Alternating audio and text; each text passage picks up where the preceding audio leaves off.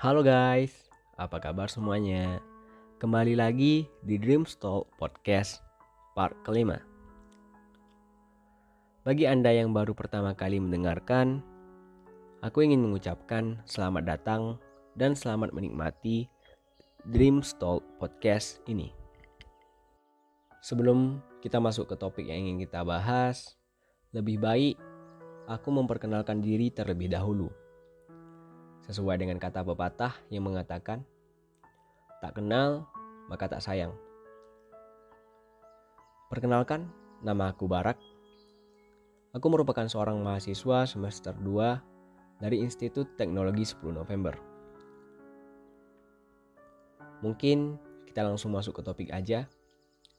Di Dream Talk kali ini, kita akan membahas tentang dreams and take the action. Yang mana artinya itu bermimpilah dan lakukan aksinya. Dari judul sudah terbersit, sudah timbul sebuah pertanyaan dalam benak pikiran kita. Apakah kita itu memiliki sebuah mimpi?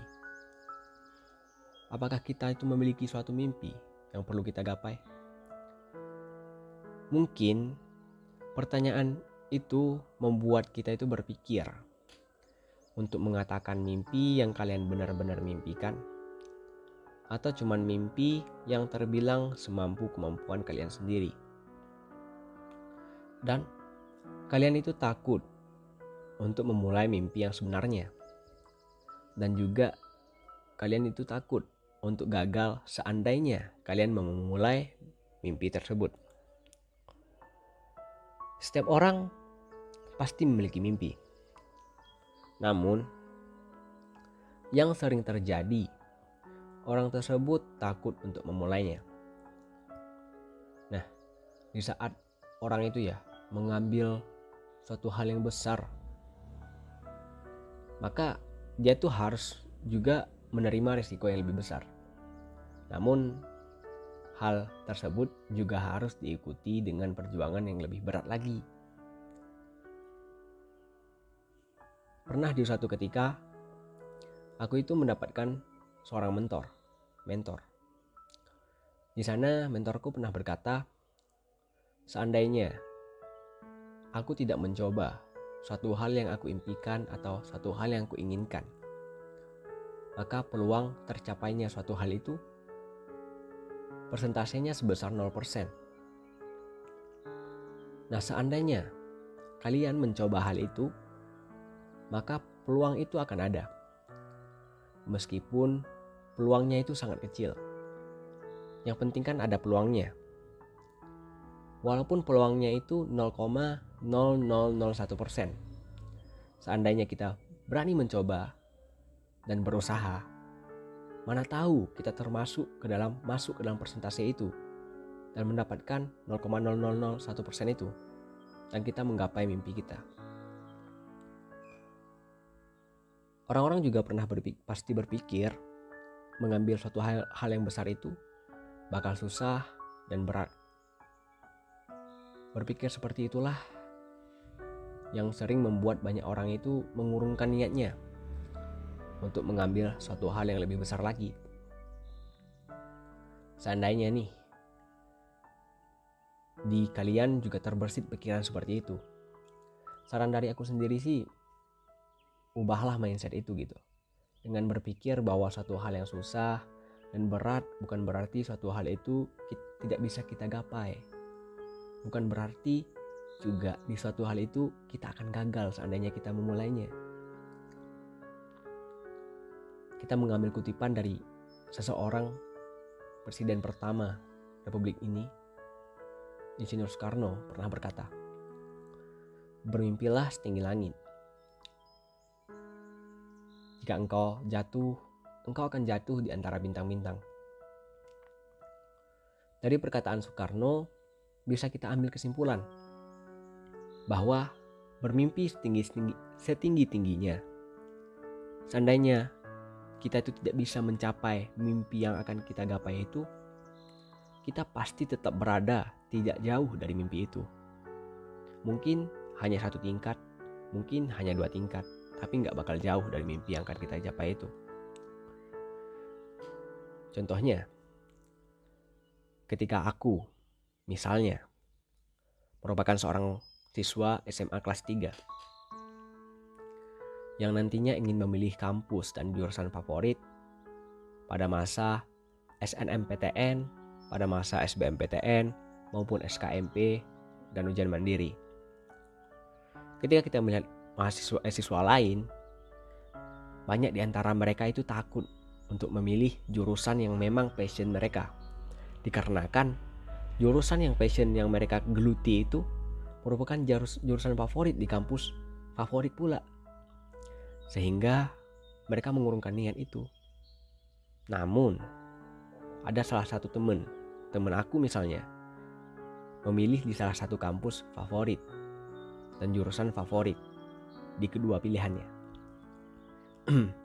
Walaupun dianya itu semasa SMA nih, bukan seseorang yang selalu mendapatkan juara.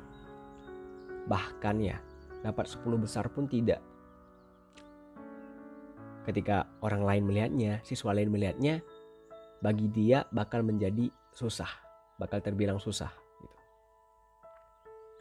Namun dengan usaha dan keyakinannya, walaupun dia gagal menggapai pilihan utamanya di pilihan pertama, tapi dia masih keterima di pilihan keduanya.